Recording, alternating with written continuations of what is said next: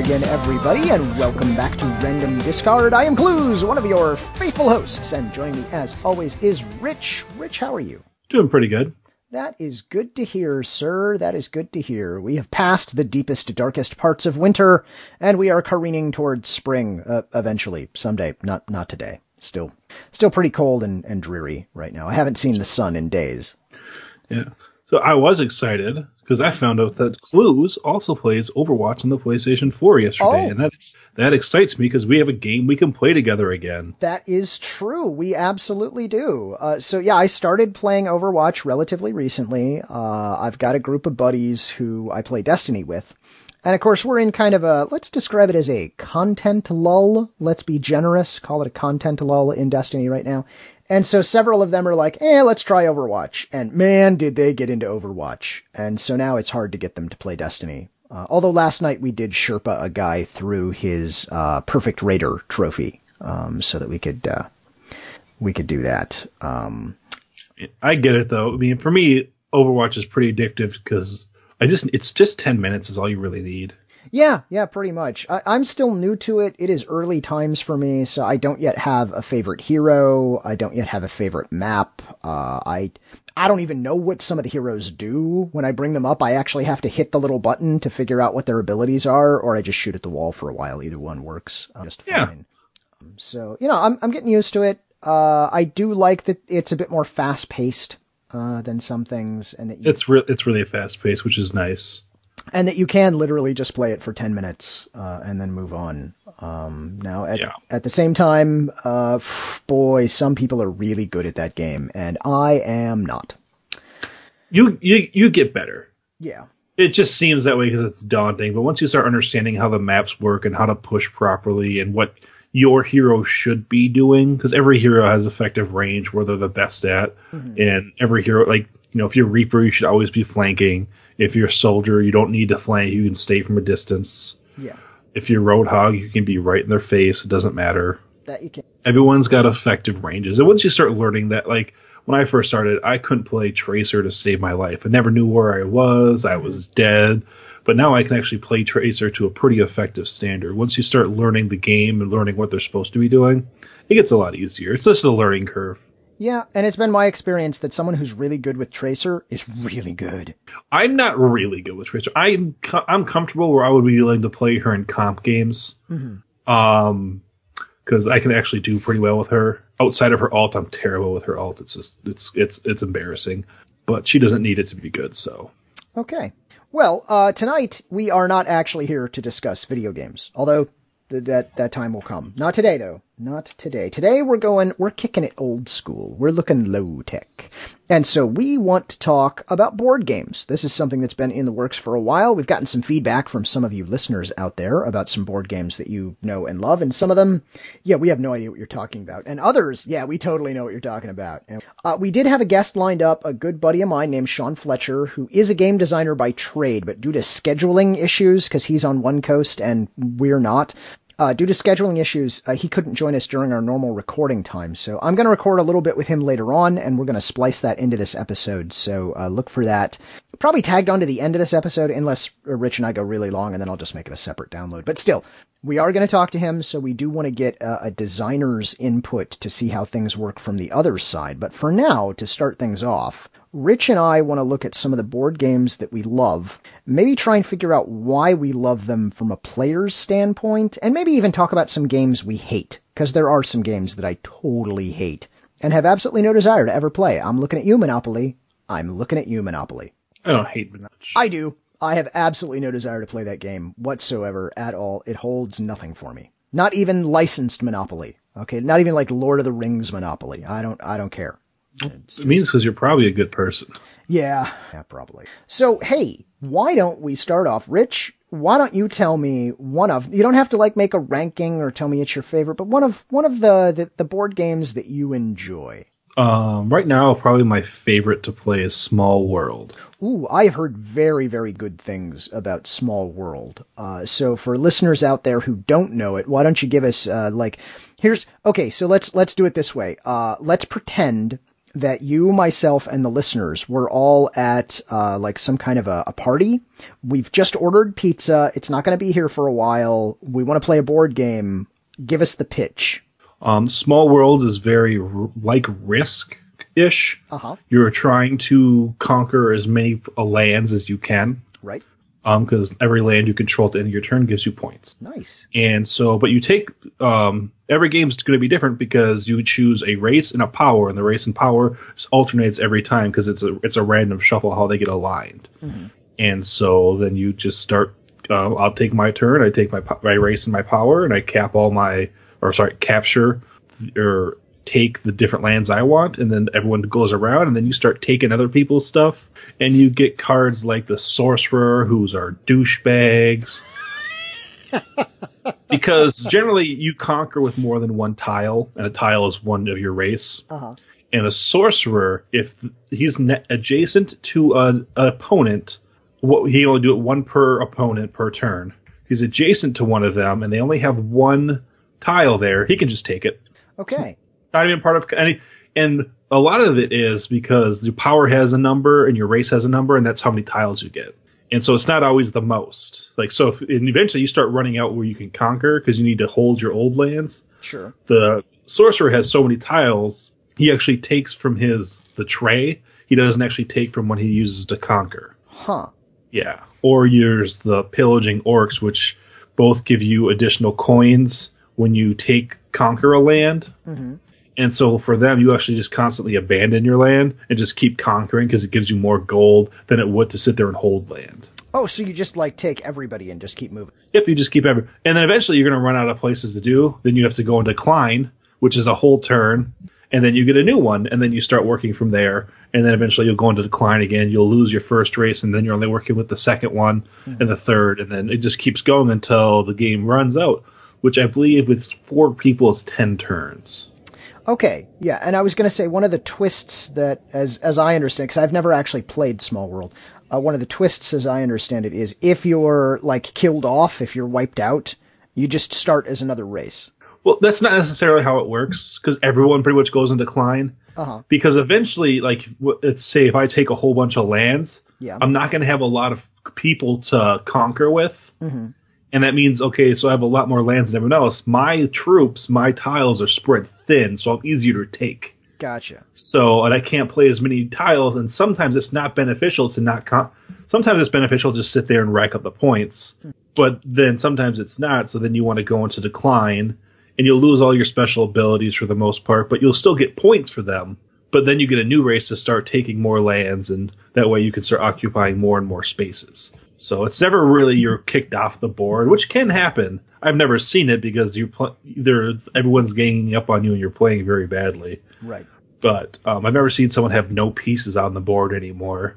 Right. So But- the- theoretically, it could occur, but It's possible because if I take one of your lands that let's say you had two guys on there and I took it, um, one will go back to your pile that you have, and one goes back to the tray. And the trays you can't you can't use anything in the tray. So eventually, I could wipe you out of pieces, right.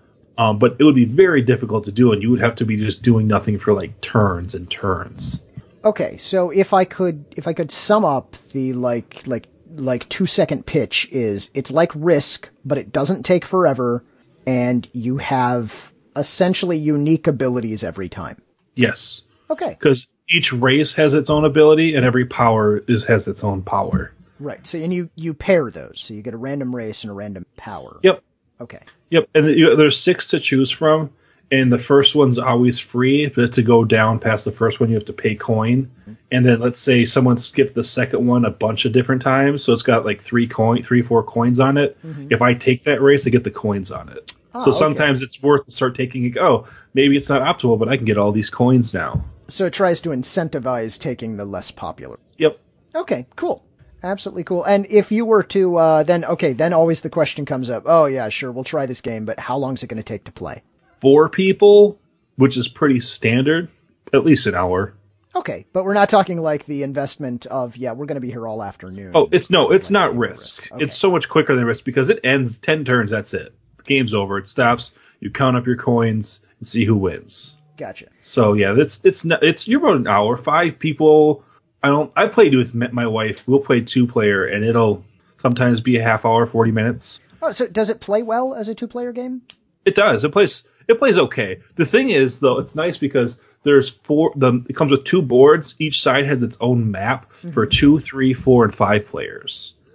So if I play, if I'm playing with just me and you, our map's going to be a lot smaller. There's a lot fewer spaces to conquer. Oh, well, that's good. Yep. And there's also you can buy an expansion for a six-player board, which I have not done yet, but I kind of want to.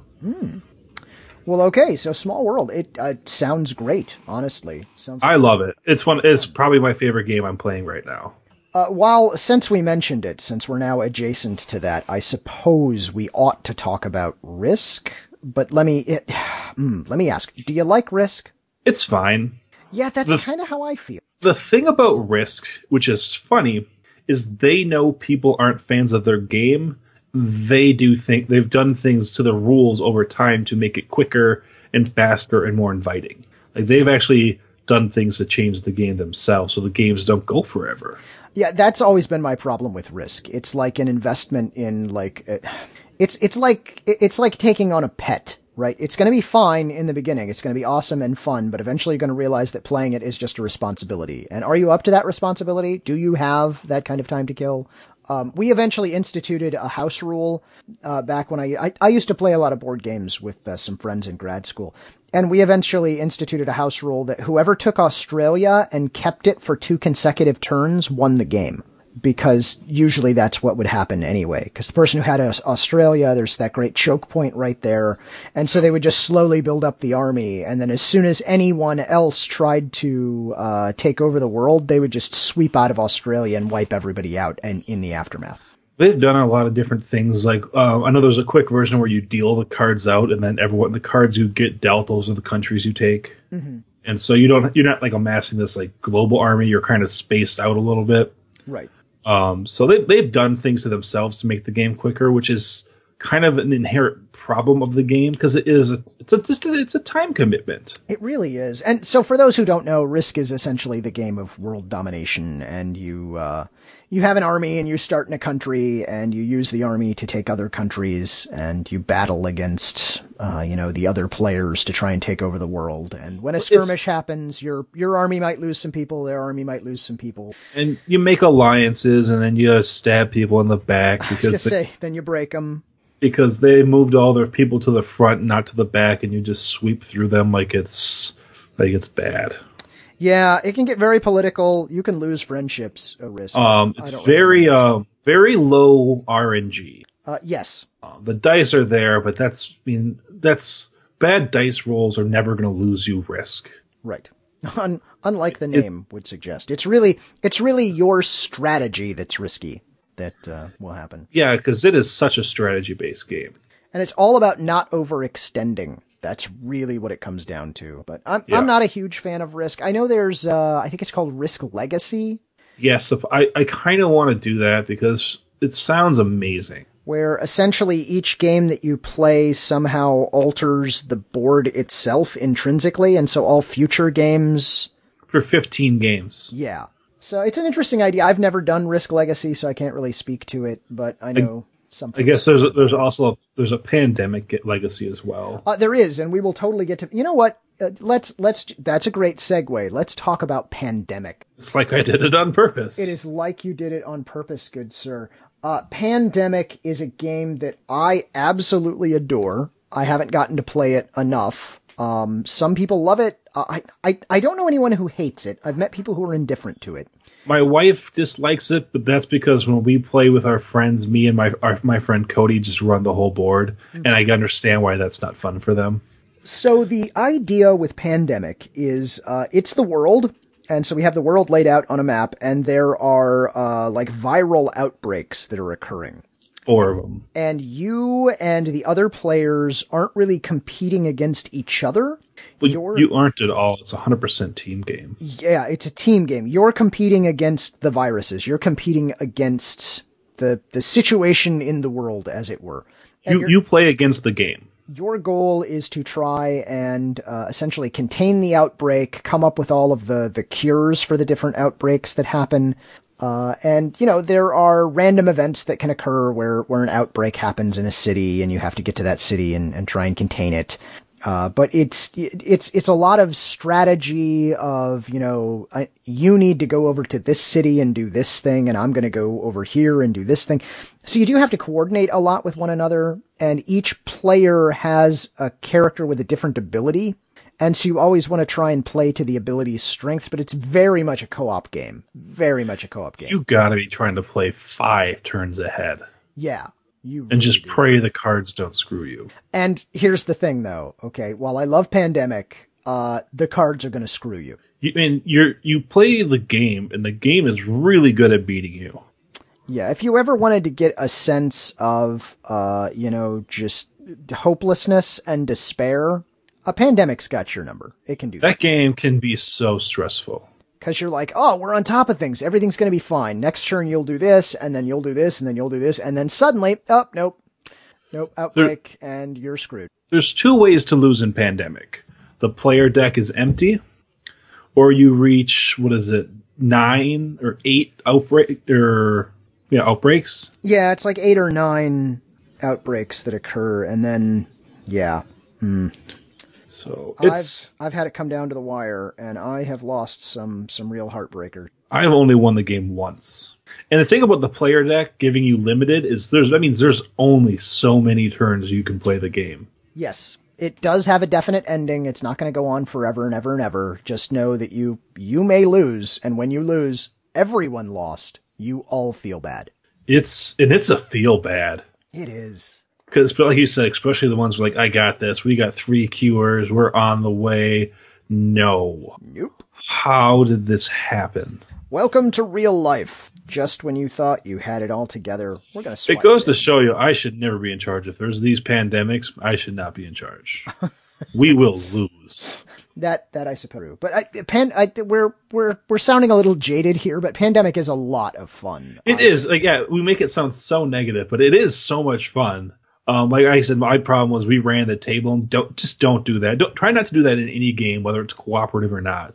Try discussing with everyone. Try to get everyone's opinion because when you run the table, it's not fun for everyone involved. Yeah, if you're taking some, if you're just going to tell someone what to do on their turn completely, yeah, stop that because they're not having fun. You let them try to like. Exp- I always try to make sure explain our moves to make sure it makes the most sense. Right. And then when my wife makes a move that makes no sense, it's like, are you, are you playing the same game we are? Um, because what you're doing is not going to help the end situation. It's just going to help the. It's a band aid. We need to look at long term. Yeah, and that is something that pandemic can teach you is that sometimes you do need to. We're gonna th- that thing that's right next to you. Just ignore that right now. We have bigger fish to fry. We'll go do this. It'll be better in the long run. Trust me. Like, oh, I can get the cure. I'm like, you can get a cure for a disease that's not very populated, or we can stop an outbreak from happening. Yeah, but it's a good So- game. Uh, you know, I I recommend it. Uh, I And there's difficulty settings too. there are difficulty settings, uh, and there are expansions for it. I haven't played the expansions. I have not either. I've only played the core game. Same here. And there is a pandemic legacy that is similar to Risk Legacy, where things that happen alter alter the game long run. I wonder what happens if you play the thing. You're on game three, but you lost the first two games. It's got to be terrible. Oh, it's got it. There's got to be a I mean, point it's, it's like it's how do you even come back from that? it just gets so bad that you're like, you know what? Let's just burn it. I'll go buy a new copy. We'll try again. this game's over. Let's yep, throw it away. Yep. I think they do the the pandemic legacy. Legacy they release in seasons, I guess. Yeah, I think so. Uh, I know lots of folks are big fans of Legacy or of Pandemic uh, and Pandemic Legacy. If you haven't checked it out, I do recommend it. It's a fun one, and I It's a, I like it's a great co-op games. game. Co-op games are fun. My wife prefers them because she's not very competitive. Uh huh. So Uh, what else you got? What's another game that you enjoy? I mean, Smash Up. I talked about that last time. Right. Ticket to Ride. Ooh, Ticket to Ride. It is so simple yet so strategic. Hmm It's like easy on the face of it, but in the end, it's super in depth after you've played it. Yeah. It's, it's, it's just an amazing game. I'm I'm inclined to agree. Why don't you explain the basic concept behind Ticket to Ride? The basic concept of Ticket to Ride is everyone is dealt three tickets, and you you have to keep two of them, and they have locations on this. Like let's say it's Dallas to New York. That's your ticket. You need to connect all these different train tracks across the map. The map, and uh, you want a consecutive line of all your color from Dallas to New York. And so that's the whole point of the game. And then you get points for how long, like when you lay track. As you lay track, you'll like if you lay one track, if it's only one long, you get one point. But if it's like six long, you get like fifteen points or something like that. And there are bonuses for like the player with the longest one will get a bonus. All I have always every time I've won, I've always had the longest track, and I've always won because I had the longest track. Uh-huh. And when I win the longest track, it's because I play with people who are like, oh, I'll make this roll here and this roll here. Mine's always a continuous chain. Very few side offs, if I, unless I'm trying to hurt, hurt somebody, which is funny. But I mean, the way the game works is you you're dealt these cards which have colors of the trains, and you need that many colors of a train like if I need if I have a track that I need to connect that's six long and it's all yellow, I need six yellow cards. Or the wild color. There's a wild color as well, Uh, and that's and that's the way I lay track. But your turn, you have th- three things you can do on a turn. You can draw cards, you can lay track, or you can take tickets. Because if you completed your tickets, you can get more tickets because they're all worth points. That's right. But if you don't complete the ticket, it's negative points. It is worth So some people like to play the ticket game, but it's risky. And generally, people that are heavy ticket gamers generally don't go for longest track. no, no, they don't. Um, So I like to keep tickets that like my the first time I played and I won is because I had like Seattle to um, Denver and like Denver to somewhere else.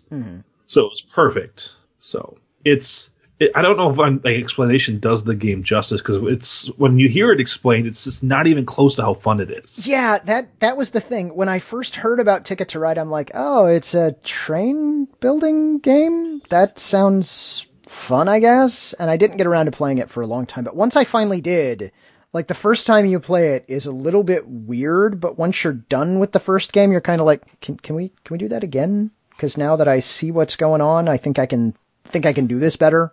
And it's sim- so simple to play because the concept's very easy. You, there's one of three things you can do, and that's what you do. That's the whole game. Yep. I mean, there's more strategy behind it once you re- like you don't just take two random tickets. I mean, you try to you know game the map a little bit to see how you can complete both of them. Mm-hmm. I mean, because some of them are like you know 15, 20 points. You don't want that negative. Mm-mm.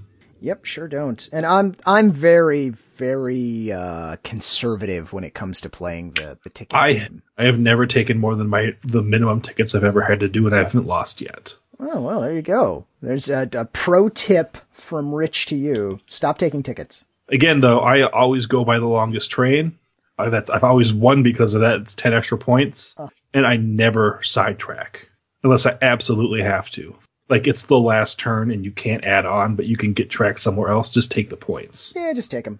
You'll get there. so because i mean honestly otherwise you're wasting you're just not getting you're giving yourself points Yeah, so Ticket to Ride, another, I'm going to describe it as a semi adversarial game. You are competing with the other people, but you're not competing against the other people, if that makes sense. Although you can. You can be a jerk. You can totally go, oh, I see you're building track towards that. I'll bet you need that. You know what? I'll just block you. I'll just put a track to this city that you needed to go through. like see i guess my big strategy i do i'll sit there and i'll just draw cards for turns hmm. like just be drawing cards mapping out what i want to play and i only will play a track if i think people are getting close to taking what i want Yeah. but then i wait till my opponents have laid a lot of track hmm. and their hands are empty and then i just start going to town because then i'm going to get my huge long track done and they can't stop me even if they see where i'm going they most likely don't have the cards to stop me It's just too late. Yeah. so that's what I do. I'm not saying what I how I play is the right way to play it. It's how I found success, but I play with the same people every time. Yeah. So like I've I think I've played two or three games and it's always been with my wife and my parents.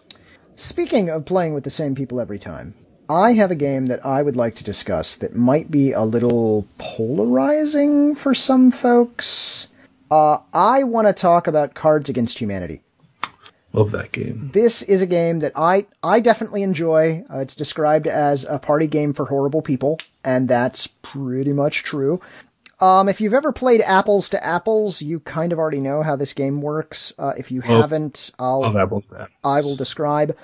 Uh, so it it scales very well. That's one nice thing about Cards Against Humanity. As long as you have you know three to four players, you know you can have like ten, and it'll still work Yeah. just fine. And that's what makes it a great party game. Uh, so you you have two different decks of cards, and I think it's the white cards are the cards that the players have, and then the black cards are the ones that are being used with whoever's turn it is. So everybody has a hand of cards, and then uh, the person whose turn it is will turn over a black card, and the black card will uh, give like a sentence that you have to fill in a blank, or a question that you have to give an answer to, or uh, you know something like that. Okay, all of the other cards that people are going to play relate to that black card. Uh, so uh, you could Like a, a black card that I've played with is Harry Potter and the Chamber of Blank. Yeah, that's a very good example. Harry Ch- Harry Potter and the Chamber of Blank. And then everybody else has to look in their hand and go, okay, what's the best card I could play here? But they have to try and figure out best by what criteria, because the person whose turn it is, is the one who decides what's best.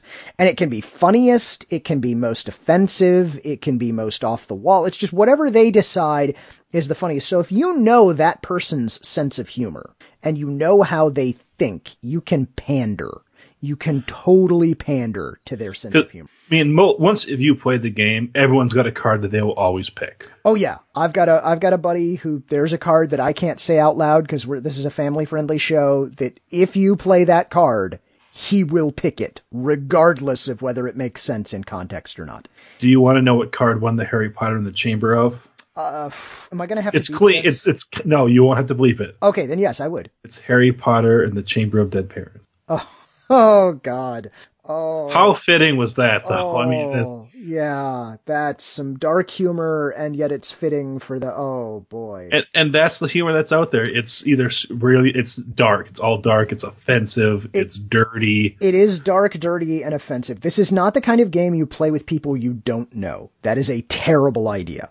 This is not the kind of game that you play with your parents. That is a terrible idea. That being said, there are some cards, and, and you know, with some.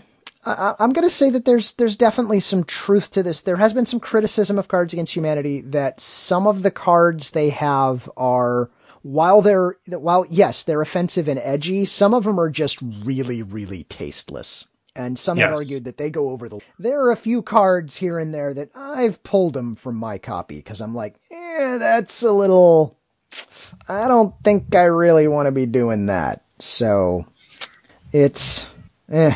It's, you either like it or or you hate it, but it's And I think they're running into that because I think it's honestly a very similar problem that Family Guy ran into towards the you know in their ends, yeah. or even now that they have. Is there's only so many jokes you can make, and they keep selling expansions for They this do, game. but some of them are really They- good. They, but you know, there's only so many ideas they they're out there. Yeah. There's only so many dirty. I mean, granted, it's nice because they can keep using the new pop culture references. Uh, Yeah, I think that's where they excel. Is there there are a lot of pop culture references, a lot of memes will show up uh, on the cards. Um, I think it's fun, but it's got to have the right. It's got to have the right audience. It's got to have the right venue. It's not. It is not an it- everyday game. It's not a game you play like at the game shop with people you don't really know. No, no, you don't mean, play. maybe you do, maybe you do, but you're most likely going to be offended, or you could probably offend someone. But then again, people playing Cards Against Humanity should know what they're getting into. Yeah, that's true. That's true. Uh, but it is a game that I enjoy. I, I think there's some really funny stuff. One of the things that uh, we instituted as kind of a, a house rule among the friends uh, that I have that we we played, uh, whoever won the game at the end, uh, their their prize was they got to pull a blank card and and create one, and it goes into the mix. We never use the blank cards. I don't like blank cards. Never have. Well, you know, we had a lot of in jokes and and a lot of things that. Uh, And I, I, I get that because I get that's what they're for. But I don't. We've just never used them. But we play a little differently. It's not. We don't take turns being the judge. Whoever won the last hand is the judge. Because that's I don't know not everyone plays that way. That's the way we play. Because it stops a person from like running away with the game. Uh huh. So Also, my favorite thing because there's there's some variations that you can play, and my favorite variation that they encourage you to do is a Rando Cardrissian, which is every time. th- So, you know, the person whose turn it is, who's supposed to be, you know, picking which one is, is the best, they close their eyes while everybody puts their card down so they don't know whose card it was. And that the idea of the Rando Cardrissian is you grab a random card from the white card deck and just throw it down. So in addition to the people at the table, there is one completely random card that is there.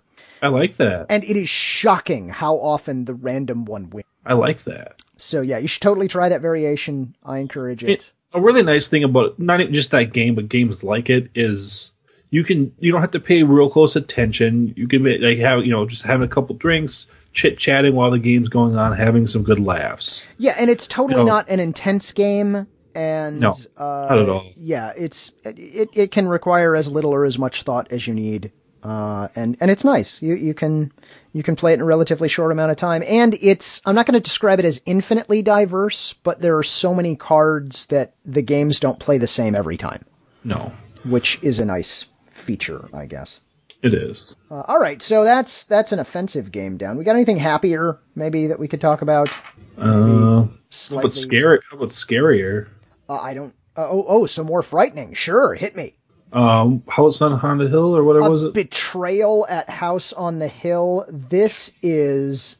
Oh my god, this is one of my favorite games of all time. I've never played it, but I've seen it played, so I'm familiar with how the game is played. Yeah, so here is kind of kind of the trope. You are a group of intrepid explorers, uh, a la the Scooby Gang, and you are going to investigate a haunted house. Don't ask me why, you just are, okay? And so there are several different characters to choose from, and each character that you choose has uh, certain traits like movement speed and uh, like I, I can't remember what exactly it's called, but it's like a measure of their mental stamina, that sort of thing. And so they've they've got different traits, and uh, when you run into situations, you might have to do a check against those traits. And so whatever character you pick, there's two different versions of that character, one on one side of their character card and one on the other. So there's quite a bit of customization there because I think all told, if you count both sides of the card, I think there's like ten different quote unquote characters you can be. And so on your turn, you, you move around exploring the mansion. But the mansion is different every time because the mansion is made up of like interconnected tiles. And the tiles are just little cardboard pieces that are like in a deck and you shuffle them. And so you start off with basically just the foyer at the beginning of the, the mansion. And the first time you go through a door, you shuffle the pile, you pull out a tile, you put it down. That is now the room that is connected to that. And it can get really weird because sometimes rooms connect in very strange ways. The inside of the mansion doesn't really match very well with physics. But some weird stuff can happen. Not even a little bit. Not even at all. Some weird things can happen, like there are some tiles that only work on the first floor, and they're labeled that way. And then there are tiles that only work on the upper floor, and there are tiles that only work in the basement.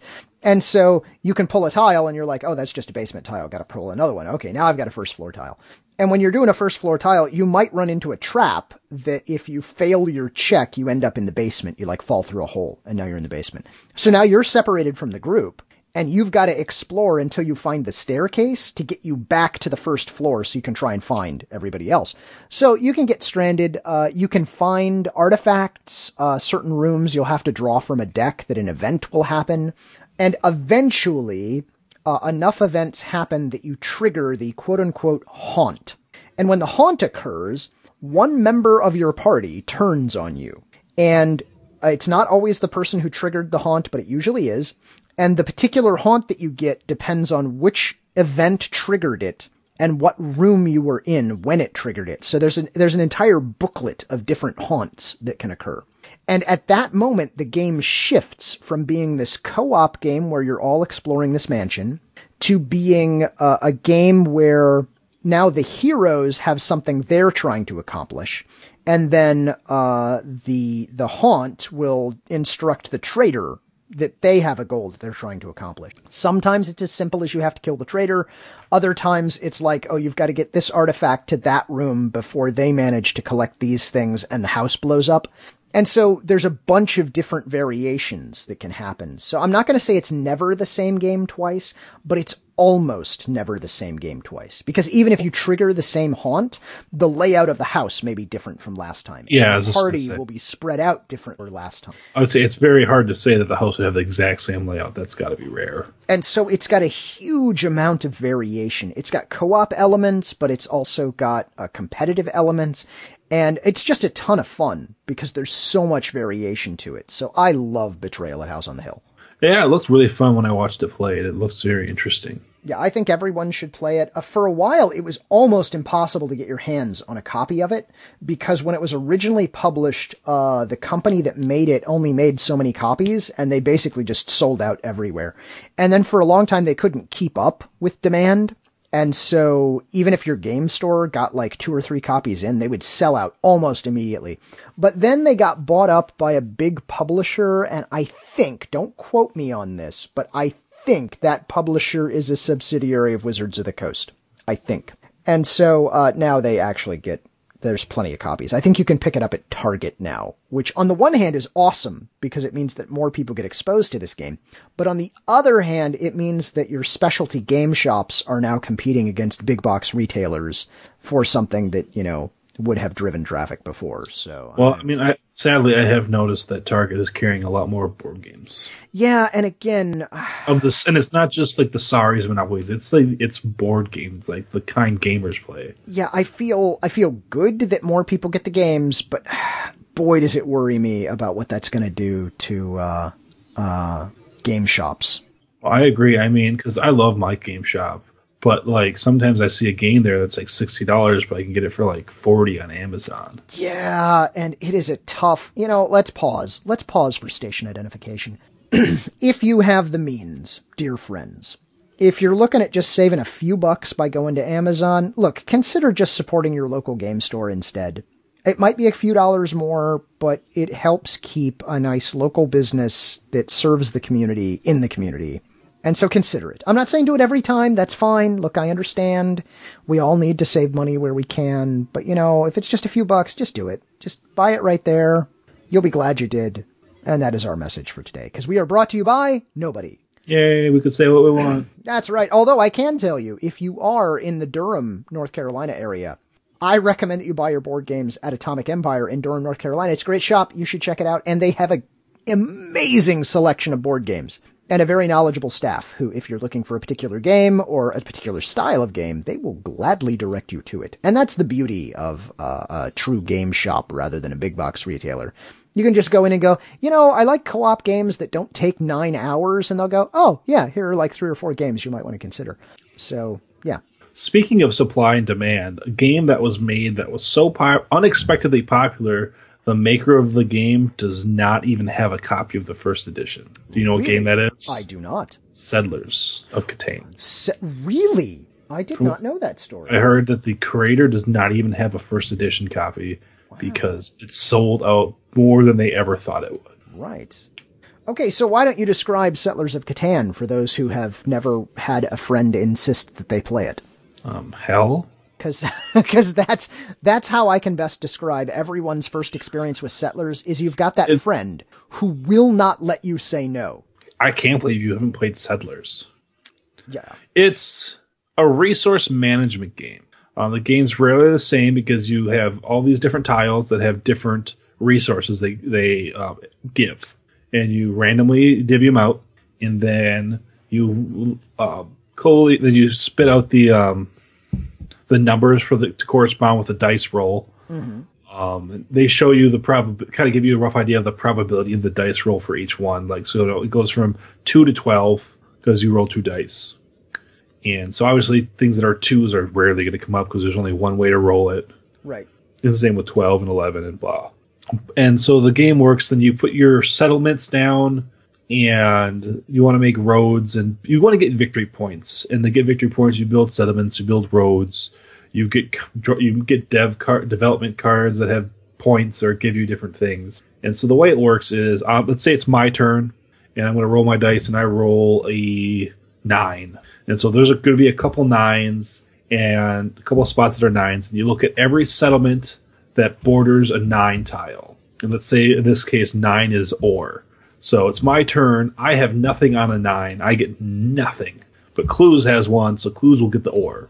So my turn, I did, I yielded myself zero resources. And then it's my turn to take the resources I have. I can try to trade. Um, if I have a port which is on the edge, is water. Some of them are like you can trade two lumber for you know for anything, or three or four. Some of them like you know three for anything, and some are like two for sheep or blah blah blah. So I get to make a choice because I believe you can do all these different things in the same turn because you're not really limited to what you can build in per turn if I remember correctly. And then the game just goes on and on until someone gets 10 victory points. And then there's two, there's the largest army, which means you've got the knight cards, which let you kind of stop someone, you, you kind of stop someone from getting resources and you steal a card from their hand, which should be thief instead of knife. I don't know why it's a knight, but. And if you get like three knight cards, you get the largest army, which is worth two victory points. Um, if you have the longest road, you get two victory points. It's a card that passes because once someone passes your road, they get it because now they have the longest. Yep. So, and that's that's essentially the entire game. Um, I don't think I missed anything. Yeah, it's it's a resource management slash trading game that It, it sounds simple, but super complicated at the exact same time. yeah, please don't And get me it- wrong. It is, and it's not a simple game. I'm not saying it's a bad game. Lots of people love it, and that's fine. You do not need to write to me and try and explain why Settlers of Catan is so great. So it is a good game. It's a good game. I don't like the game, but it's Yeah. a good game. Yes, that's exactly what I'm trying to say. It, it's a good game. I just don't care for it. I've been overexposed to it in a very short part of time. As Tom Clues earlier, we had a good couple friends of ours. They came over every Sunday for Game of Thrones. That's ten weeks, and every Sunday we would have dinner and we'd play game. We would play Settlers until Game of Thrones came on, and ten weeks straight of Settlers gets on you because we play multiple games. And it's yeah, it's It's, is it is it also possible that you've come to associate Settlers of Catan with characters you care for being killed? Because that's my understanding of, of Game of Thrones. oh that yeah. My favorite characters are always dying, but that's not it. Okay. it's just um I don't know, it's never been amazingly fun. It's kind of fun. It's a solid game. I totally get why people will like would like it. It's not my kind of game. Right. That, that's that's the thing. I do understand that the attraction. I will play it if people really want to play it. It's not like I'm, oh God, I don't want to play that. It's just I can't picture myself going. You know what I want to do tonight? I want to play Settlers of Catan. I avoid it if I can, but like if if I was with four other pe- three other people and they all want to play Settlers, I'm not gonna say no. Yeah. Well, here's a here's a fun little game that I'll talk about that as as a possible alternative the next time you pull together. I'm going to recommend the game Zombie Dice. Ooh, super! That's a fun game. Zombie Dice is so much fun. So Zombie Dice is another one of those it scales really well sorts of games. Um, it is a dice rolling game, as the name implies, and it involves zombies. And so uh, the idea is there is a zombie attack. You are attempting to survive. You are attempting to kill as many zombies as you can before you are killed, and and the game is over. And uh, as I recall, there's a set score that you play to, and I don't remember what the set score is, but you want to try and get the most Isn't zombie it? kills. Isn't it being the last one alive? I thought. Uh, no, because every every turn, uh, you you die. Oh yeah, because it's kind of like Farkle. Yeah, Yeah. So it is. It is. I mean, if people know what Farkle is, it's very similar. It's not si- like it's not exactly like Farkle, but it has is very similar. Um, no, every game you don't die. no, no, you no. go until you almost die. Well- that's how you. That's how you rack up points. That's how you rack up points. Yeah. So uh, okay. So and I I did say it backwards. You're the zombie. You're after brains. Okay. So. Yeah. There's there's a dice cup, and when it's your turn, you reach in and you pull out three dice. You don't know which dice they are because there are three different kinds of dice. There are the green dice, the yellow dice, and the red dice. And on a die can be uh, a brain, uh, can be footsteps because the, the, the person you're trying to eat has run away, or there can be a shotgun. And uh, the green dice have more brains than feet than shotguns. The yellow dice have equal amounts of brains, feet, and shotguns. And the red dice have more shotguns than feet than brains. So, you don't know which three you're going to pull out. You might pull out three reds, you might pull out three greens, but as soon as you pull them out, you have to roll them. You cannot put them back. So you roll your three dice, and you may have some brains. And if you've got brains, set them to the side. Uh, if you don't have, if you have feet, let's see if I can remember this. Do the feet go back in the cup and I you shake remember. them up? I think the I feet go back in the cup and you shake them up again. Shotguns you set to the side because if you get three shotguns, any brains that you got this turn, you don't get to keep and your turn is over. Yep. Otherwise, at any point, as long as you haven't pulled dice out of the cup, you can say, you know what, I'm going to bank the brains I have and pass my turn. So if I pull out, you know, three reds as my first thing and I'm like, oh crap, but I roll three brains on reds, which would be amazing. I'm like, oh great, I will keep going. Absolutely. But if you've been pulling out nothing but green dice and you're going about to reach into the cup again and you're like, oh, I think most of the green dice are gone. Hmm, this is getting dangerous. Maybe I won't do that. And so there's this weird level of strategy where you could just roll once, bank your brains, move on, but that's usually not the best. You've got to, you've got to decide what your level of risk is, uh, to try and Exactly. bank brains. And I love the game because it's very simple to explain. It's very quick to learn and a turn takes very little time. And it's another one that takes very little concentration on your part. So you can be talking to a friend, you know, while other people are playing as it's going around the table. Uh, you know, so it doesn't, it doesn't require like laser focus and you're not on edge the whole time. Uh, but it's lots of fun.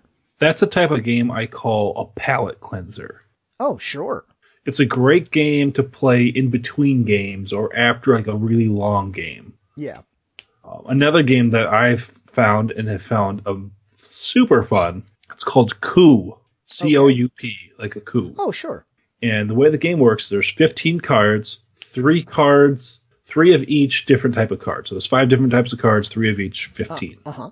You, everyone who's playing is dealt two cards face down, and only you know what they are. Now, all all different types of cards represent a different character, and each character can do different things. You get to you can play any ability that any character can do in the game on your turn. Doesn't matter whose it is, you can do it. Uh, let's so because what see, there's the Duke, which lets you. But the way that your turn works, there's different actions you can take. There's two. There's four actions. There's take one currency, then like nothing can be done about that. You automatically get one currency. There's requesting foreign aid, which gives you two currency, but that can be blocked. And then there's spending seven co- currency to coup, which kills one player's card because you're out of the game when you lose both cards. And then the fourth action is your character action. Uh, there's the Duke who lets you um, take th- for foreign aid. You take three coins instead of 2 and you can tell someone no to if they say I'm going to get f- foreign aid. You can say no, and they get nothing that turn. Um, there's the assassin who can spend three coins and eliminate one of your player's cards. There's the captain who steals two coins from another player and stops someone from stealing from you. There's the Contessa who blocks assassination attempts. And then there's the ambassador. He's kind of weird. He blocks stealing, and you can draw two cards from the deck and put one. And you draw two cards from the deck, and you have to put two cards back to the deck. You don't necessarily have to change exactly change what you have or whatnot, but you can kind of do that. And everything you do is face down. So let's, if I, let's say I'm going to take foreign aid, and Clue says nope, block, and I because because he'll say block because I'm a duke. Mm-hmm. And if I say no, you're not, and he has a duke, I lose one of my cards. But if he doesn't have a duke, he has to reveal one of his cards, and he loses one. And let's say I, Clues does have the duke. Okay, he revealed his card. He gets to draw a new one because it wouldn't be fair that everyone knows what he can do. So it's all all about reading people and lying, and trying to remember what people have said they can do. Because some people who aren't, if you're not as experienced, some people will try to do what three. Like what I do is I'll almost always lie about one card and follow the other one. Mm-hmm. And I'll only ever do what I said. I remember what I say, and that's all I'll ever try to do. Some people forget what they say, and they try to do three things. Yeah, and, then never going to work. and some people that's an effective strategy to start you start lying about the first two but then start doing things that you can do they're going to start calling you on the things you can do and then you trap them Right. so it's a, it can be a strategy it's risky early game it's crazy amounts of fun um I don't. I like it. Uh, some people don't like deception games. I really enjoy deception games. I was going to say that certainly is a deception game. And the more you describe it, I'm pretty sure I've played this before.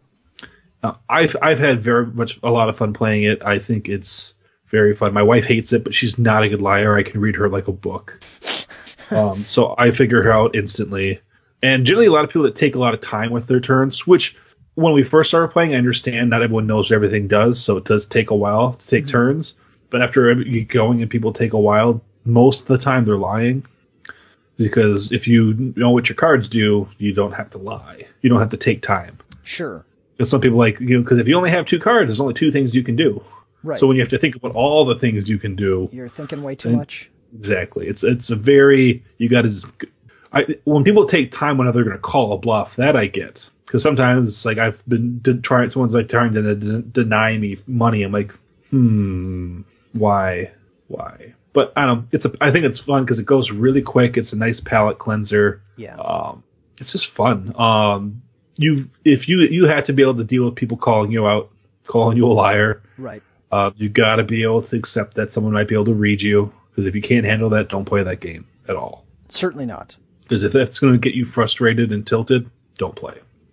So I I think that uh, we're we're kind of barreling towards a conclusion here, just to keep the show not crazy long. Uh, but I, I know, man, there are so many more games I think we should talk about because the longer we've gone, I'm like, oh yeah, there's that one and that one and that one. But one thing I do want to establish here before we wrap up, given some of the games we've talked about and games you've experienced and games you like and games you don't like, for you, what makes a good game?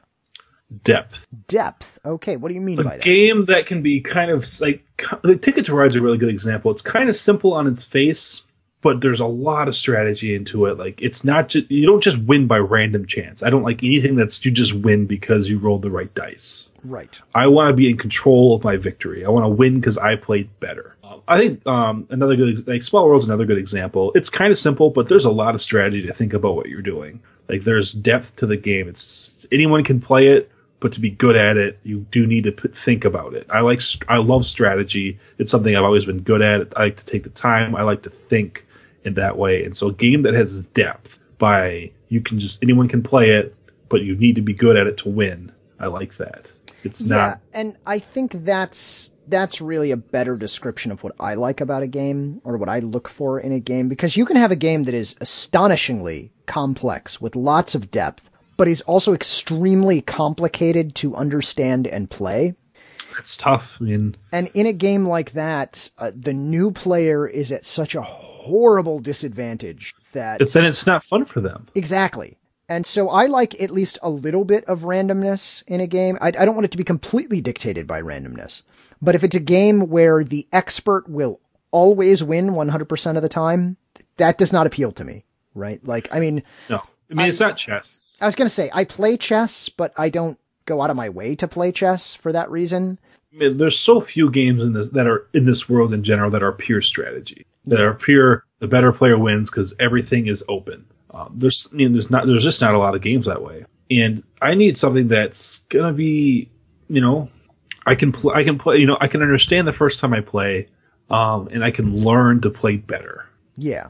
That there is room for improvement over time, right? Yeah. If- I mean, if I'm going to only ever be as good as the game at the game as the first time I play it because there's that much randomness and chance to it, it's it's not fun on repeated playing. It might be okay the first time, but why would I come back? like uh, the first time a friend of mine played Small World, he like I was in dec- I was in my third race in decline, and he was still on his 1st and he got destroyed. He learned he can't hold on to a race that long.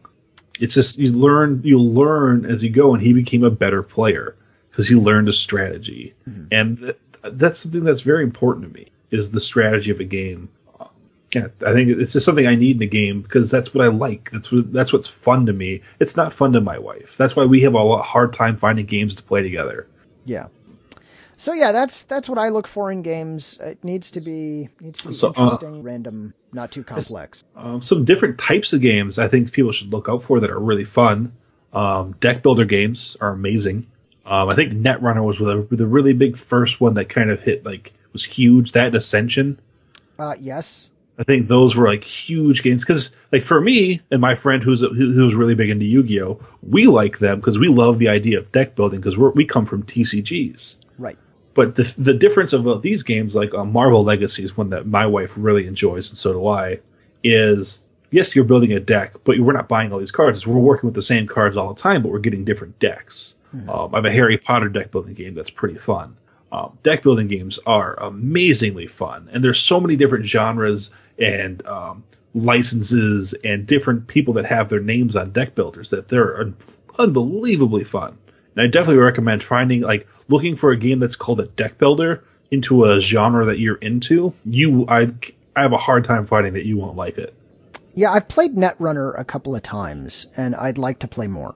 I have not played Netrunner. I, I'm I'm just aware that that and Ascension were two of the really early deck builder games. And uh, Ascension, I've played on a number of occasions with some friends, and it, it is a lot of fun.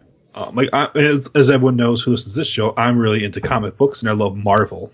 I have the Marvel Legacy or Legendary. Sorry, it's Legendary, and it's a deck builder, and it's so fun because I get to play with Spider-Man and different heroes, and all the different heroes, you know, they fit. You know, they try to get really thematic with them too. Like they try to like Spider-Man's are kind of low cost and they're not very high attack power, but they do a lot of different things.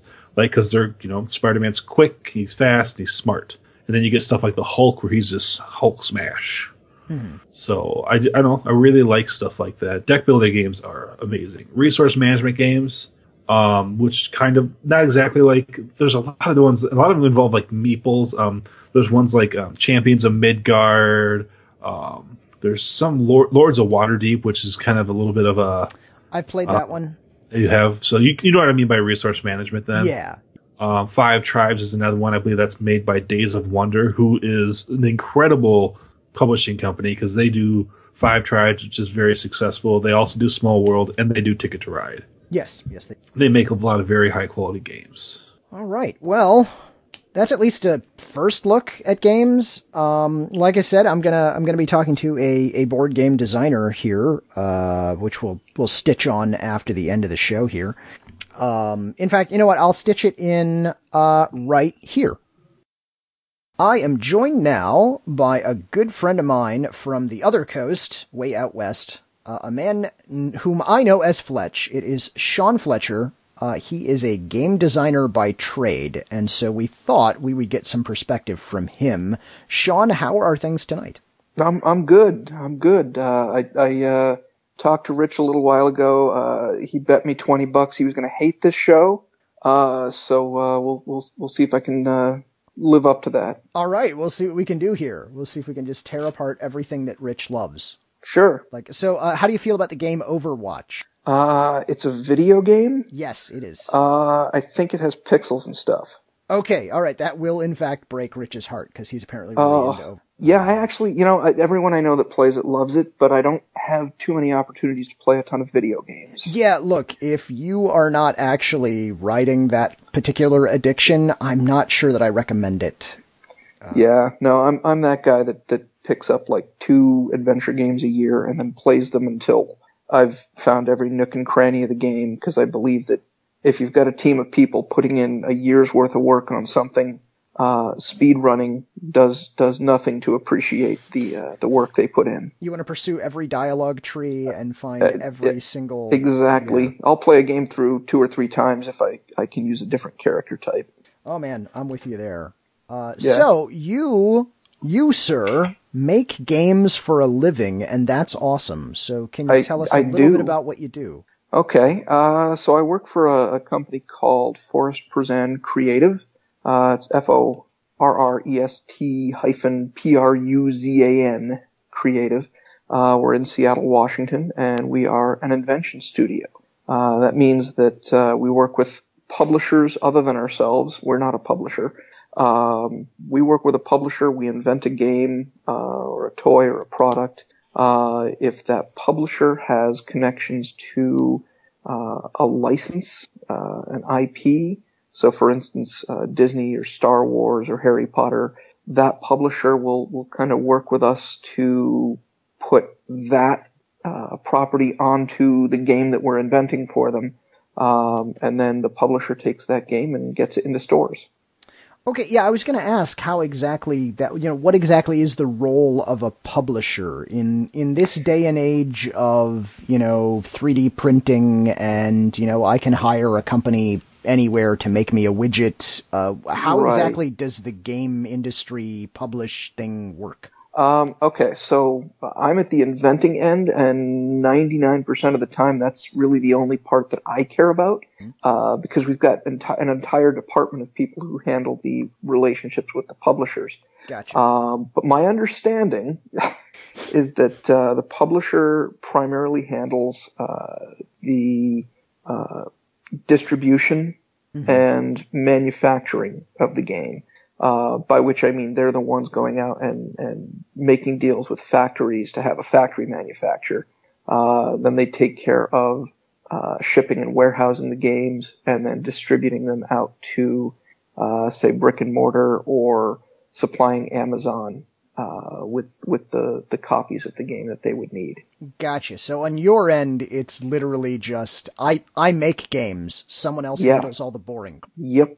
And in, in my case, um, my background is in graphic design. That's what I went to school for. So uh, when I'm making the games, I'm usually putting in a little bit of uh, preliminary uh, graphics and art direction.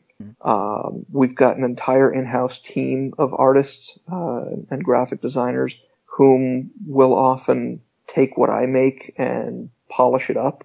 Um, they get involved a lot more in projects for publishers who have licensed uh, materials. Right. So our art department will take the style guide uh, and whatever um, uh, approved art the the IP uh, is providing, and they'll make our you know boards and cards and uh, boxes and any other game components uh, match the style and brand requirements for those those IPs. Right. So if it's like a, a storybook fairy tale setting, they'll make it, you know, all fairy tale looking rather than generic. Okay. All right. Right. How, if I could ask, how complete is a game when it leaves you guys? In other words, is the first time that you ever really see the way it's going to look on a shelf when you are literally in a store looking at it on a shelf, or is it pretty much the complete product by the time it leaves you guys? Um, well, it depends on, on what kind of product. Um, myself, I, I work on what we call blue sky projects. Uh, so I just kind of make up new stuff and we kick it around internally for a while and we determine which of those projects we want to push far enough that we'll show them to publishers and which ones we just want to kind of let sit on the shelf for another year to, to, uh, gestate. Um, but when my projects go out the door, they're usually still fairly rough. They're good enough that if you put it on the table and someone saw it for the first time ever, they'd think, wow, that's a really nice prototype. Um, but it's usually the publisher who picks that, that game up from us, who then decides, yeah, we're going to polish this up and change the art theme and turn the narrative around and make it from uh, a steampunk game into uh, 14th century Japanese naval game. Um, these kinds of things happen. Uh, and in those cases, I usually don't see uh, what the final artwork looks like until, like you said, it's on a shelf or until they send us uh, samples of what's about to go on a shelf. Um, just in the last two weeks, I got to see the uh, the first art passes on a game that we were developing for a, a publisher in Europe. Uh, I went to uh, the Nuremberg Toy Fair last week, spent a week in Germany, uh, just kind of pitching games that I'd been working on to publishers. And while we were there, we got to see um, the early art stages of a game that that uh, we had sold last year. Okay. Um, so that was exciting. And then when when the when our in-house art department is working on a game for a publisher that has a license, uh, because they are the art department, they have a pretty good idea of what everything's going to look like. They're the ones making the files to send to the factory. Gotcha. So we'll get what they call an FEP, uh, which is a first something something. I'm I'm not sure exactly what that means, um, but we we get the sample of what the factory is producing sent directly to us, and we do sort of the, the quality control checks and make make sure all the pieces are uh, properly made, So in those cases, we know exactly what it should should look like before it hits a shelf. Right. And so you said you just saw the like preliminary art pass on a game that you guys sold a year ago. So does Yes. it does it always move at, at that slow of a pace? Or I guess what I'm really asking is what's the shortest amount of time that you know of that you had like okay, here's a prototype idea we have for a game to there it actually is in a store. What's what's typical? What's the shortest? Um, So it, it all depends on what the workload on the factories in China looks like, usually. Um, if you're shipping files to China, either to be printed or to have plastics manufactured, um, you've got turnaround times there. You've got uh, shipping times. You've got customs uh, windows that have to be uh, dealt with. Um, but we've had projects where we've gone from um, a publisher saying, "Hey, we need a project, or we, we, we need a game. Uh, it needs to be, say, a party game that can sell at mass market." And we'll go from that request to a rough prototype of a game to internal workshopping of that game to a handful of uh, playtests with external playtesters. Uh, we'll build the art files, ship them off to China, and we can pull all that off in about two weeks. Wow. Yeah, yeah, we've had projects that uh, come in with such tight timelines that um, 90% of the, the the time that it takes to go from uh, concept to ready to ship to stores is actually all in the manufacturing end. So it's really the logistics Right, on your right. And part of my job is is in Blue Sky to fill our shelves with game concepts that can be sold to anyone, anywhere, anytime. Sure. Um, so having a having a couple of um, rough prototypes that don't have completely finished uh, themes or artwork, that's good for us because it does allow us to, to move very quickly when those kinds of opportunities uh, arise. Somebody says, "Hey, we need something last week." Well, hopefully, I've got something for you. So there's this idea that we had over there. It's kind of it's mostly roughed out, and we we think it'll fit well. Okay. Uh, Yep. there there are a couple of I there are a couple of games that I know of that you have worked on that have gone to at least uh, some success that some people might be familiar with. That I'd like to bring up if you don't mind. Yeah, go for it. Uh, one of those is I believe the title of the game is Really Bad Art. Oh, I love that one. And uh, folks out there who are listening, if you've seen the game Really Bad Art uh, at your local game store, uh, this guy, this is the Ah, guy. I got to who- who correct you that. there. It's a it's a Target exclusive. Oh, it is. Yeah, you cannot find it at uh, the friendly local game stores. Oh, uh, there's a fascinating. yeah, Target has a Target has an exclusive window on that. Uh, I'm not sure how long that lasts. Um, but but for now, yeah, Target and Target.com are the only places to, to find that one. Because that is in fact where I found it, and I tweeted you Yep. a picture that was, "Hey, isn't this that game you were working on?" Because I was so so shocked that it's like, Yeah. there it is, and it's in Target. Yeah, Target's actually been doing a great job uh, the last year or two um, of bringing a lot of hobby style games, games that you would find Yeah. at uh, the friendly local game stores, and getting them onto the shelves uh, where the the broader public audience will find them. Yeah, and uh, Rich and I did talk about this uh, a little earlier tonight. Uh, this is something that I'm somewhat conflicted about. As a game player and a game lover, I love the idea that these sorts of games are starting to get uh, exposure for a wider audience. On the other hand, I worry about uh, your friendly local game stores no longer being the go-to place for this sort of thing. So I don't know. I'm still torn on it. I don't know where I'm going to come down on it. In the end, you know, gamers will find games wherever they find them. Yeah. games. Well, you and I had spoken a little bit about that at uh, PAX this past uh, September. Right. That happens in September, right? Uh, yeah, yeah, thereabouts. My my feelings are that um, the the American game audience has really shifted in the last ten years. We've gone from uh, sort of a, a consumer culture that bought most of its games at, at Target, Walmart, and Toys R Us to a consumer culture that looks to online resources, Board Game Geek and bloggers and uh, Geek and Sundry and Shut Up and Sit Down. Um, and, and people are really learning about games that way.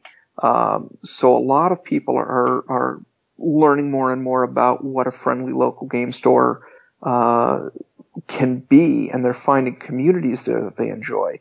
Uh, but at the same time, um, having almost universal access to games like that through a retailer like Target um, gives more opportunities for games to to spread a little more um, virally because you may sit down and and and bring a game that you picked up at a at a, a friendly local game store, sit down and play it with a bunch of friends who wouldn't otherwise know about that game store. They'll enjoy the game that you've shown them, and if they can find that game at uh, Target, they're going to pick it up there. They're they're the goal is to is to you know evangelize good games uh, and, Right. and fun game experiences to friends. I don't think that uh, seeing games like that show up at, at mass market is really going to have too much negative effect on uh, gamer cafes or or hobby stores. Simply because the more people learn about those games, the more they're going to be drawn back to those places where they can gather with other gamers. Right. It's really about the community. Um, Yeah, exactly. Uh, and another success uh, that that you've had recently, there is, if I'm not mistaken, a Harry Potter game that you guys were involved in. There is. Yeah, yeah, I, that's, that's, that's a great game. Um, I wish I could take full credit for it, but, uh, no, we, our, our, our studio did, uh, a lot of preliminary work for that.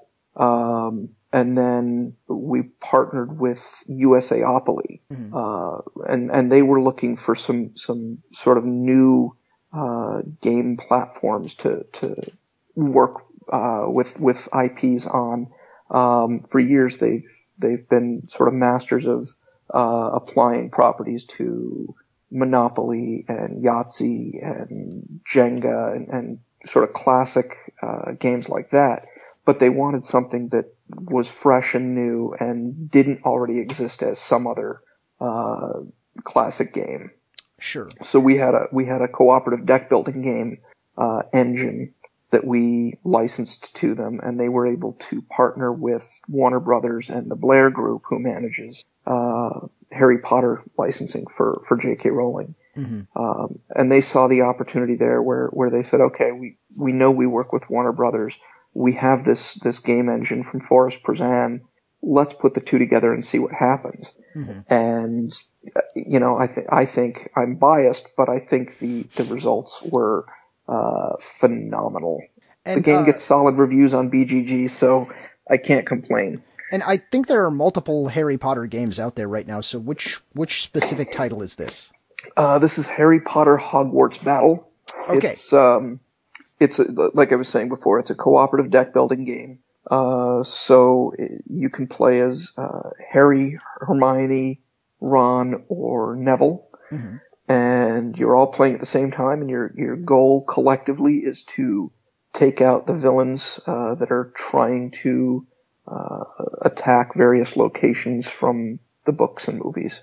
Okay. All right. And so it's it's a cooperative deck building game. Yes. That's interesting because normally when you encounter deck building games, it's really uh, I, I think the best way to describe it is adversarial. Yeah, yeah. There there aren't too many cooperative ones out there. Um, Marvel's Legendary is mostly cooperative. Uh, towards the end of that game, uh, the players are encouraged to sort of turn against each other so that there is one ultimate winner with the most points. Uh, but in the Harry Potter deck building game, you either all win together or you all lose together. Okay, so in a way, that's sort of the the co-op feel of like a pandemic. Yes. Okay, but with the shell of a deck building game, more like uh, an Ascension or uh, uh, I feel like there's one other deck building. game. Dominion. Yeah, something like that. Yeah. Okay, well, fantastic. Uh, so now that we've gotten all of those uh, bona fides out of the way, as a game designer, from your standpoint, what do you look for in a game that separates it, that makes it uh, not just an okay game to play, but a good game to play, a great game even? What what what sorts of things do you look for? Uh, it's got to be fun. that's that's really the big one. Uh, if a game isn't fun, it's it's tough to be great. Um, I like games that uh, do a good job of, of delivering on the promise that you you get up front. Mm-hmm. Um, so if if something says that, uh, um, well, okay, say you've say you've got a boy, I'm not sure how to go about this one. This might be something you want to edit. So so a game that advertises itself as uh, your, for example, uh, a Harry Potter game. You are now taking on the role of a wizard. If, okay. If yeah, the game this is, this doesn't is a, this make is a you good one. feel like a wizard, it's not really delivering on that promise. Right, and I think with with something like uh, Harry Potter, you not only want to feel like you're a wizard, Harry, uh, you also want to feel like uh, you're part of the Harry Potter world specifically. Mm. So you want uh, the the Harry character uh, to play out sort of aggressively uh, and and and uh, short tempered. You want the Hermione character to feel very methodical and smart. You want the Neville character to feel uh, a little unsure of himself, but ultimately one of the best support characters you could ever ask for. Um, so when USAopoly, for example, uh, put together the Harry Potter deck building game, they spent a lot of time um, just making sure that when you played the game, um, depending on the character you you chose to play as for that that game, you really did play out the game, um, sort of uh, steering into those those archetypes and those patterns for those characters. Mm-hmm. Um, it it it really does capitalize on um, allowing Neville to be a strong healer or allowing uh, Ron to just charge headlong into things without really thinking too much. Sure, sure. So, uh, if I could uh, steal a uh, if I could steal a reference from uh, from the video game world, so uh, for instance, if you were designing a, uh, a Sonic the Hedgehog game, uh, adding a character to Sonic the Hedgehog uh, who has a gun doesn't make any sense, and yet that's a thing that actually happened. If I'm not yeah, in, yeah, in game. it's like okay, we we had a game style, and okay, video games with dudes who shoot stuff. That's a fun style of video game, but that's that's not Sonic the Hedgehog. That doesn't really fit here what were you thinking? Right. Uh, so it's got to be appropriate. Right. Uh, so another example of um, delivering on the promise might be Small World. Okay. Uh, in Small World, you've got uh, an opportunity to mix all of these different fantasy creature races with, um, I guess, mechanical traits. So you can have uh, seafaring trolls, and in any given one of these uh, pairings, you've got a race that was designed to feel very much like what you would expect that race to do. Mm-hmm. And you've got an ability that's also designed very much to feel like whatever that, that ability would be expected to do. Sure. Uh, so, you know, Ratmen, I think, uh, the game itself actually jokes Ratmen don't really have an ability. There's just a lot of them. Ah, uh, Zergling Rush, yeah. Yeah, and, and, and it can be very simple uh, design in, in that regard, that it doesn't necessarily take a whole lot to um, evoke something, uh, but a really, really elegantly designed game will evoke those things very quickly. You expect your, your trolls to be super, super resilient. You expect your zombies to just, uh, keep on, uh, generating more zombies. Just be unrelenting. Exactly. Yeah. So is a common design mistake, and I don't, I don't want to imply that you guys do any of these things because no, you're perfect. I know you make every everything you hit is a home run. I'm sure, but yeah, not even close. Is a common design mistake to uh, take an idea and rather than getting the essence of the idea, to worry too much about the minutia and to try and pile more and more and more onto it. That yeah, I think that happens a lot. Um, here's here's here's a simple way to determine whether something was designed uh, well mm-hmm. or whether it was over designed is that if you can accidentally play the game incorrectly and leave things out mm-hmm. and the game still feels like you're playing it correctly, then odds are there were more things in there than there needed to be. Right. And so is that something you guys do in design is ask yourself, okay, there's this thing, even, th- even though I spent like four days trying to get this one thing right, can I take it out and it's still okay? That's something that we usually have to look at towards the very end of the process. Um, you do a lot of that when you're trying to write the rules document. If you're writing the rules and you realize you're, you're six pages in just to, to explain this one subroutine, you really have to start looking at that subroutine and, and asking, what can I do to get this down to one or two pages of rules? Right. So on, on page eight, you say, now that the board is set up, see appendix A to see how turn one begins. And that's, Yeah, that, that's usually a sign of a problem. yeah. Uh, have you, have you had any nightmares that were quite that bad or, uh, is this the kind of thing you wake up in a cold sweat worrying about, or have you? Yeah, has- has actually, kinda that second that does happen. Um, I've I've worked on a couple of projects where uh, I realize towards the end that um, in the process of creating all of these little subroutines that balance against each other, Hmm. that I have no idea which one I need to explain first to get somebody through Right. the rules. Um, and if you have to keep putting footnotes in that say, uh, don't worry about remembering this rule, just refer to page 22 Mm-hmm. uh, when you get there, that that can be a problem. Uh, have you seen the uh, the Onion article whose title is "Explanation of Board Game Rules Peppered with Reassurances that It Will Be Fun"? Yes, that's that's the one where I think they're explaining.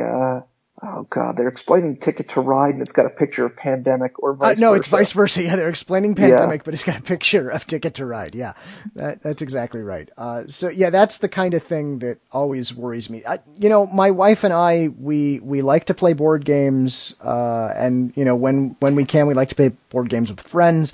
But we have one or two board games that are on the shelf that uh, I'm not going to name names on the games, but we've purchased them and then we attempted to learn how to play them by ourselves after oh a glass or two of wine and then we're like you know this is just way too complex we could we could just play something simpler instead and i i think that that is something that always worries me about about a game I've got so many of those. I can't. I can't even give you an accurate count. Um, I think I've got probably close to hundred games in my game, my my personal game cabinet right now, sure and twenty to twenty five of those I've either only played half a game of them, or I've never actually started playing a game of them. Um, a lot of those are, are, are games where uh, uh, I've read or heard from people, boy, you really have to try this game. You, you should own this game. It should be part of your collection. And so I pick it up or I put it on a Christmas list and someone sends it to me. And then I just keep on going back to the games that I know I love and enjoy. Right. Uh, so I'm not going to ask you to pick a, a, favorite child, uh, as it were, on board games, but let me ask this.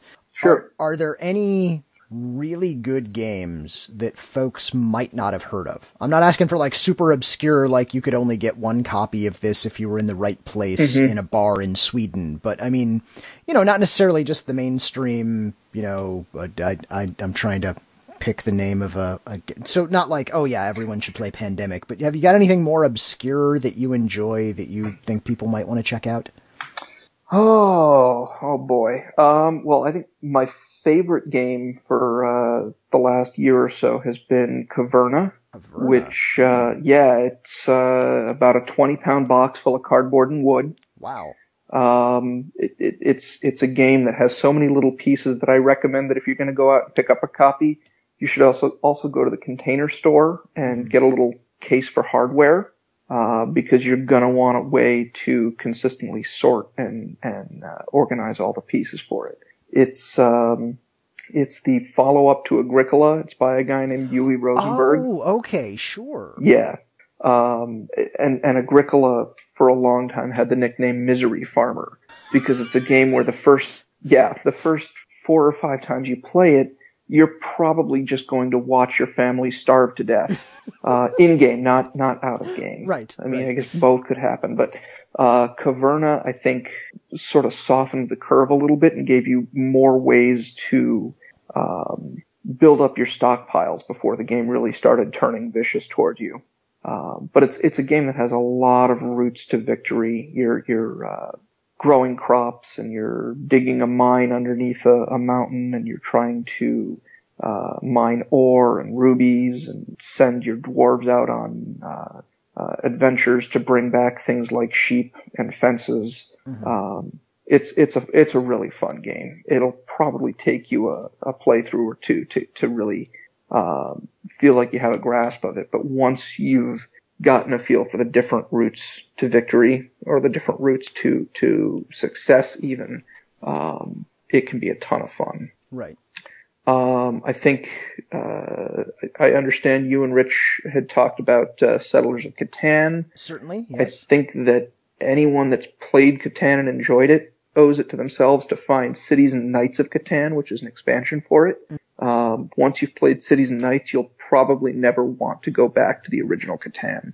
Uh, So it just what- adds a lot of Yes. Oh, Because go what does it do that makes it better? it adds some depth uh, in terms of um, making your uh, empire growth distinctly different from other players' empire growth. Okay. Uh, gives you gives you a few more uh, options and, and, and ways to um, well accrue victory points uh, and and distinguish your own your own uh, victory. Stone Age, that's a really good game. Uh, I'm just looking at my cabinet here, kind of kind of peeking through and uh, seeing which ones I should recommend to you.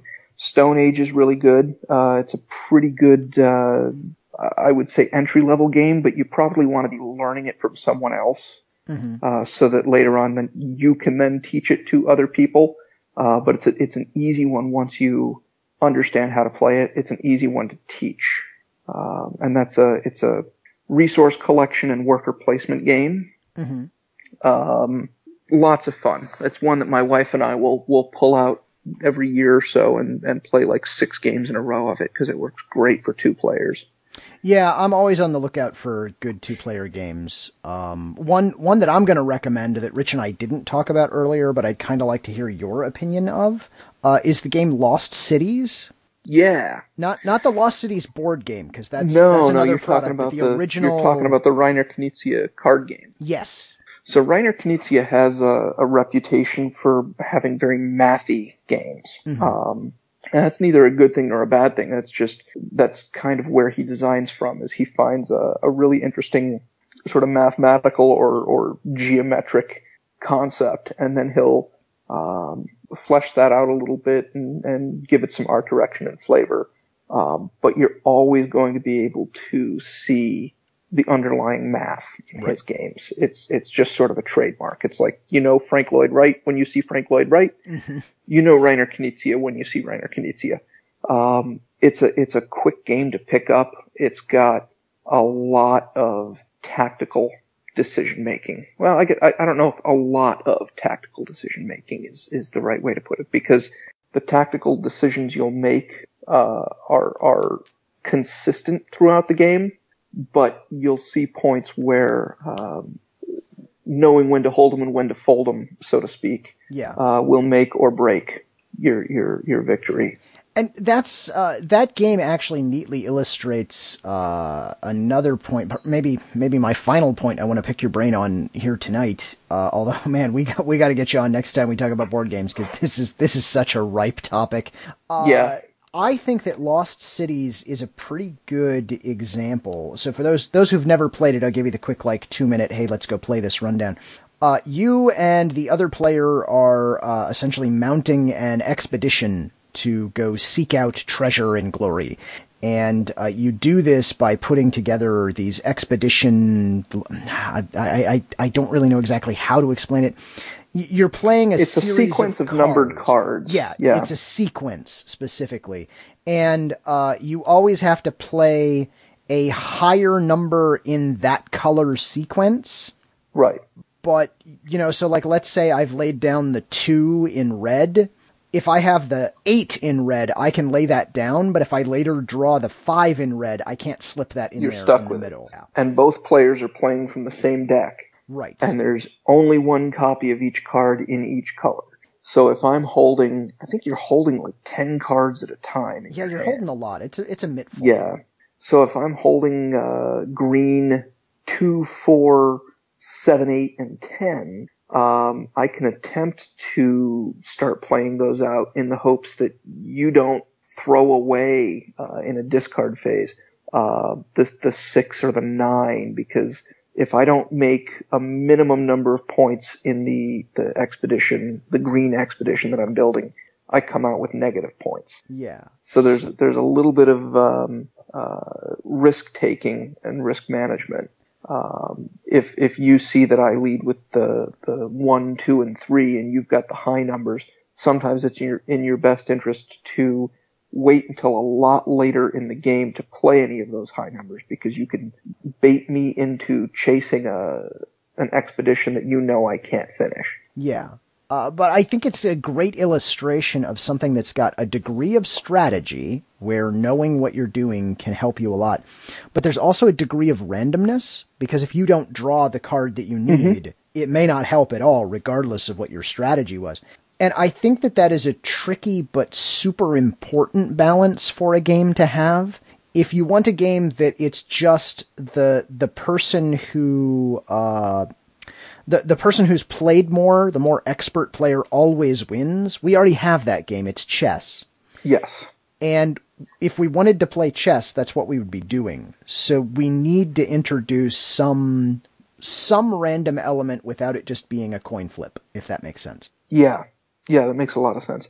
Um, you know, you go back and, and I learned so much game theory from from Magic the Gathering just because oh yes it's a game that's been out there for 25 years and there's there's so much written about it and there's so much podcasted about it that we wouldn't uh, know anything about that here on this show. oh show. god no no um, it, it, would be impossible to ever try to uh, absorb all of that information um, I've spent a lot of time listening to uh, and, and, reading um, the design focused uh, articles about magic, um, looking at, at, why mechanics are designed certain ways or uh, what the thought process was behind eliminating or adding certain rules. One of the one of the things that comes up uh, when you read about magic game theory and, and design is that the game is designed with a certain amount of randomness and luck in place, uh, and no one wants to play a game where uh, the end result is going to be determined entirely by luck or random chance. But having a little bit of that luck and random chance in a game uh, built around strategy still allows players uh, with a lower skill level to feel like they have a shot at winning. So, like you said with chess, it's a a game where uh, all information is known at all times. Therefore, the player with a higher degree of skill should win every single time. But Lost Cities, there is hidden information. There's a little bit of randomness in the order the cards are drawn. Either player, regardless of skill level, still has a chance to win or lose because of those things. And I think that is truly a hallmark of great game design. It's it, finding the right balance there, I think, yes. is the hallmark of great game design. Because there are plenty of games where um, for all of the strategic planning you can have, uh, there are a handful of elements that, that come down so randomly that uh, you can you can throw away all of the, the thought and planning that you've put in. I'm looking at you, Chutes and Ladders. Uh, well, Chutes and Ladders. There's no strategy. You're not you're not thinking or planning anything. Yeah. You're rolling the dice. I mean, that's. Uh, I would even argue that it it might not be uh, proper to call it a game so much as an executable. Something where if you just hook up a random number generator to it, the outcome is indistinguishable. eventually, it'll yeah. Playing. Eventually, it, will produce a set of random numbers that gets you to space number one hundred.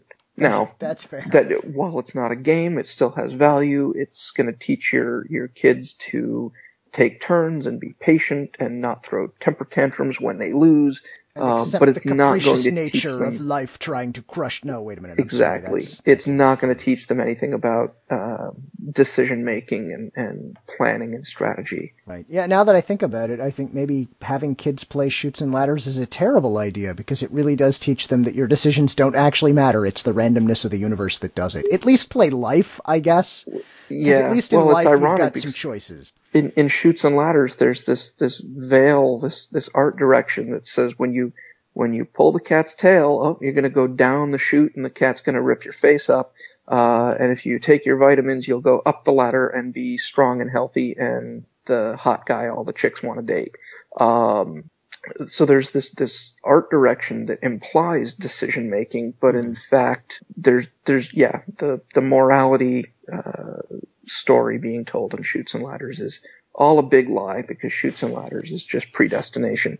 Wow, I didn't know that we were going to take this dark turn at the end. I feel bad about that, but uh, there there we are. Huh. Yeah, wait till wait till you find out what Candyland's all about. Ah, boy. Uh, next time. Yeah, I think I think we've shattered enough dreams for one night. I Oh suppose. yes, just crush them.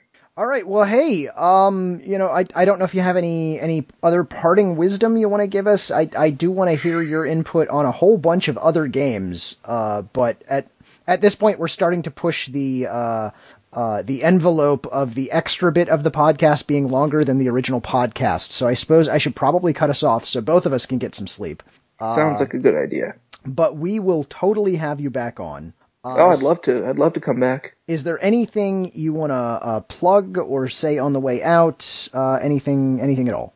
Oh boy, um, there's there's plenty of stuff I'd love to plug, but uh, uh, I'd probably be breaking contractual agreements and get Uh, yeah, fired. that's fair. That's So, fair. You uh, are you are a yeah. Have prototyper. So many secret things I could tell you about. Can I also say, uh, just on behalf of someone somewhere who I'm sure has been saying similar things to their phone and or iPod, you know, you kind of suck, you bastard. You're in the candy store. You're free to do whatever you want. It sounds like an amazing job. And there's so many of us who, who don't get to do that. And seriously, I think it's absolutely awesome that you get to do what you do. I, I'm I'm I'm never going to deny uh, it's an awesome job, but I, I can assure you there are plenty of days where it's still just a job. Oh, I'm sure. and you are. sit there with a, a project in front of you and you're trying to dial something in and it's like you're just smashing your face against a wall for day after day after day to just get that one thing right that won't won't tie in properly. Well, we'll still be envious anyway. Grass is always greener and whatnot. All right, I, I can live with that. Okay, fair enough. Um, so uh, we will we will I guess throw a link to your parent company's website in our uh our our show notes if there's anybody out there who's thinking to themselves, "Oh, I work for a company that needs a game designed." Um, maybe they could uh, find you that way. I don't know if you want to throw out any any Twitter information or anything like that, but we can link those in the show notes uh, as well. Sure. Um, you can find me at uh, at want to see more.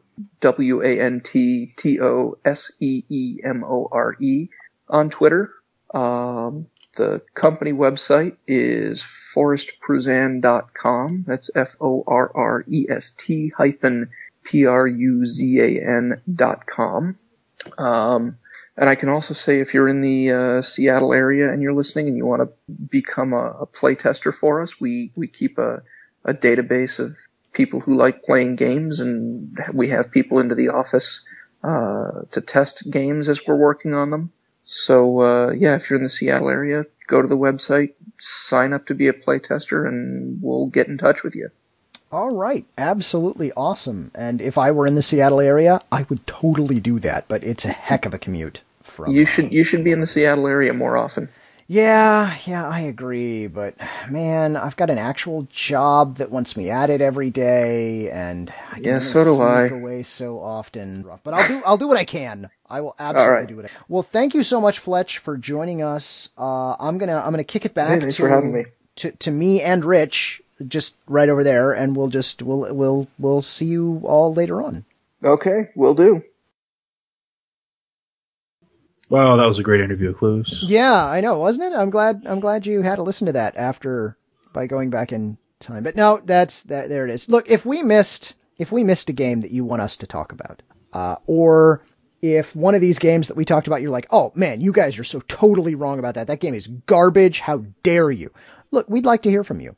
We totally If would. you tell me Small World's garbage, we will not listen to you. Yeah, if you send that to the email, I'm not telling Rich. I'm just putting it out there, okay? Uh, so you can get a hold of us a couple of different ways. Uh, one of the ways is through the Twitters. We are at Random Discard on the Twitters. Uh, you can email us. We are randomdiscardcast at gmail.com, all one word, randomdiscardcast, because we are a podcast. If you want to reach me directly, uh, either one of those will work because I check those. But you can also hit me up on the Twitters. I am at Lockluzet, spelled just like it is in ye olde show notes. I am at Mind Mage. The A in Mage is a four. That's also in ye olde show notes. Uh, so show notes. there you go. We'll we will return to this topic with a second round of board games, I'm sure. And We have to. We barely scratched the surface. yeah, I was gonna say I feel like it may be soon because this is this is a meaty subject. Well, just because um, my friends and I started a uh, gaming group for me and my friends to get together on a very regular basis, and we started doing a Star Wars Imperial Assault, and it's a board game that's campaign based, Interesting. and so it takes you know weeks to play, and so we haven't even touched on those. No, no, we have not. I mean, there's this out there, and honestly, um, I don't know. I think because me and my friends, I think we're actually going to start D and D, and I've never played D and D, and I know you have. Oh yeah, absolutely. And so I actually want to do an episode on that as well coming up. Not saying anytime soon because I haven't played yet, so I might wait until we actually I've actually played. Or it actually might not be a terrible idea to do it before I play. Yes, I think it's a good idea. I, we should do a pair of shows, one before you play, and then uh, then one after. Because it's something I've always wanted to play growing up, always, because it really appeals to me. Sure. But none of my friends growing up played, none of them, which is not super uncommon. But then I got to the point, you know, like I'm 30 now, 31, and I've never played it, and I've always wanted to. And I finally have friends that like some have never played it, but I've always wanted to, or some have played it a little. So like, let's just do it. And they're like, yeah, let's do it. Okay. So, so I'm I'm really excited to start that. Um, yeah, that's Well- so that's something I'm really looking forward to. D- do you know what I'm doing right now, Rich? Um, I am calling up the document entitled "Future Shows," and I'm Yes. adding this. nice. I'm totally adding this. D and D, maybe before and after? Question mark. I think that's a good idea. All right. Well, great. There's there's another thing that is on our docket that is coming down the road at some point. Let's say I don't know when exactly, but we'll make it happen. Uh, all right. Great. Well, let's leave it there. We'll table it for now. Ha! Table it. Board games. Yeah, I did that. get it? Yeah. Tabletop. Oh, okay. Just, just a real quick. Um, this is not advertisement for anyone, but um, Wil Wheaton does have a show on Geek and Sundry called Tabletop. Ah, yeah. and He it's does. It's a great place to f- just learn and maybe find new games to play. I found games on there that I love playing now. So you get an idea of the rule. He gives you a basic idea of the rules. They're not always playing perfectly, but no one always plays a game perfectly. So it's just something to look into if you like board games and are looking to find new ones. There's a lot of really good ones on there. Okay, well, seriously, we're, we're pulling the plug. We'll be back. Catch us again on a future episode of Random Discard. Uh, thank you all very much for listening. We will see you all next time.